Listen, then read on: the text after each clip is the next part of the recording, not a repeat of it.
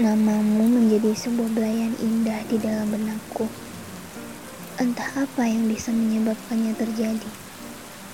Detik yang tak mungkin kuhitung seberapa banyak dia berputar. Jam dinding yang menjadi saksi bisu atas keberawalan kisah itu terjadi.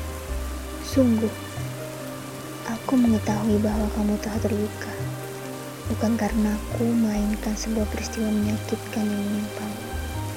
Hati ini tergores, mengenai dalamnya jantung yang berdetak tanpa ada perintah dari otak yang sadar. Padahal, justru kamulah yang pantas merasakan goresan itu. Aku tidak butuh pemulihan.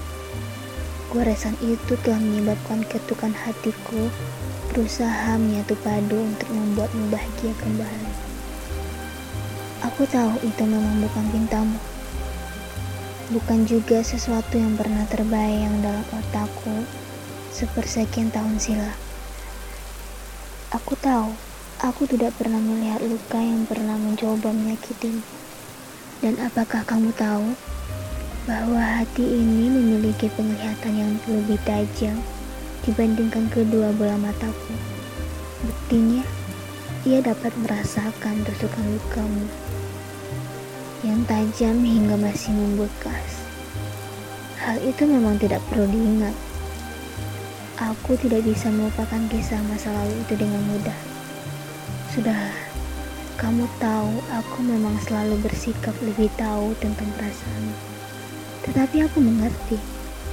Kemudian kau pun bertanya, bagaimana cara mengobati sekaligus memulihkan goresan luka itu?